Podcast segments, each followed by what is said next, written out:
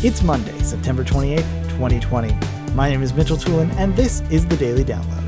Support for AV Nation is brought to you by Almo, the nation's largest and fastest growing professional audiovisual distributor. Join Almo for three days of original first run content at their virtual E4 Evolution event and earn up to 12 CTS RUs starting October 27th. To register, go to www.e4evolution.com. Today's Daily Download comes from Digital Signage Digest 11. Lenore Lean is joined by Adam Green and Brian Mazzaros talking about digital signage systems.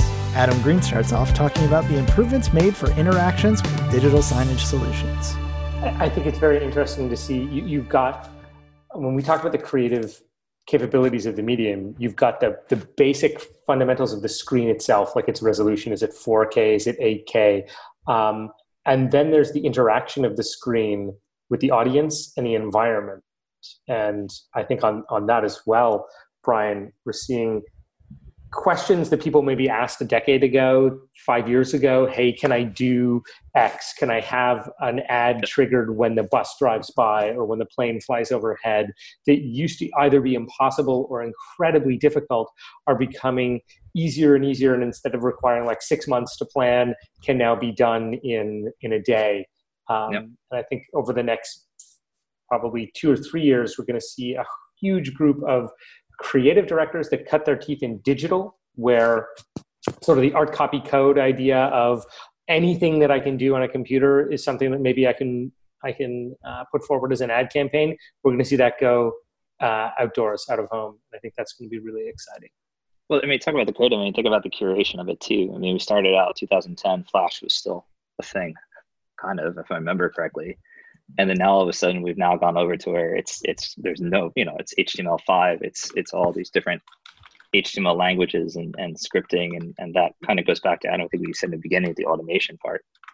You know it's it's a different way now we're thinking about and curating content and bringing in these different contextual elements into um, what we're doing um, which is which is drastically changed at least at least the last you know five years i'd say that that's been and now we're kind of treating displays almost as, as living websites. You know, we have data, mm-hmm. we have different ways of programming. I mean, it's really becoming more omni-channel than you know. We talked about it the early part of it, and then now the software and the programming is has come kind of full circle to where we're actually able to del- deliver those kind of campaigns. Yeah, I think it's it's going to be interesting to see this whole generation of creative directors who cut their teeth in that world in digital um, where they just assume that any digitizable medium that I should have that kind of flexibility, uh, taking over from a, ge- a, generation of creative directors who grew up in TV, print, radio, static, where what mattered was like maybe the, the resolution or the format, like is it color versus black and white, or is it high def versus standard def or surround sound, but they couldn't they couldn't make anything interactive. They may have wanted to, but, but in no medium that they dealt with was, was that a possibility. Um, and I think that's going to be really cool. Thank you for listening to today's daily download. If you like this podcast, make sure you subscribe and comment on iTunes and also check out all the other fine programming we have here at AVNation at avnation.tv, avnation.tv. The network for the AV industry.